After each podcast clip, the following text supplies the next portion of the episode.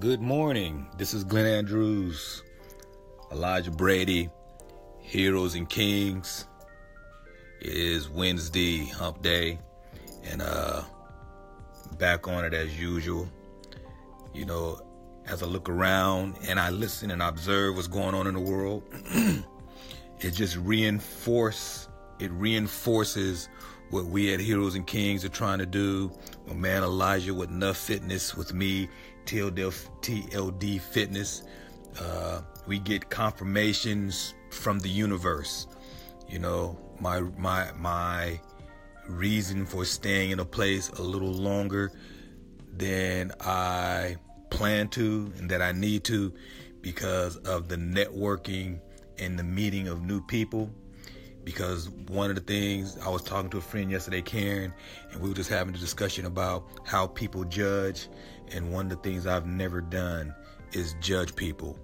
I accept people for who they are and what they present to me.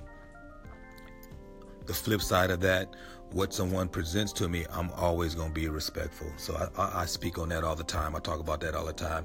And I thank God for my parents for that. But with having said that, that lack of judgment and connecting with people allow me to listen when someone is talking and hear where they're coming from and to discover individuals who have greatness in their own right, which I can learn from them and they can learn from me. So on this Wednesday, don't judge. You never know who you're going to come across, who you're going to meet, and where you are right now, that person could change your life or vice versa. You can put a word or put a, a, a good positive spin or just a positive outlook on this day and change that person's outlook for the day. So, real quick, I just want to say this is Heroes and Kings. One of the things we don't do is judge.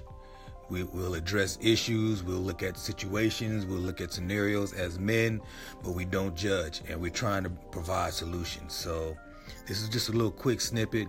Heroes and Kings, don't judge.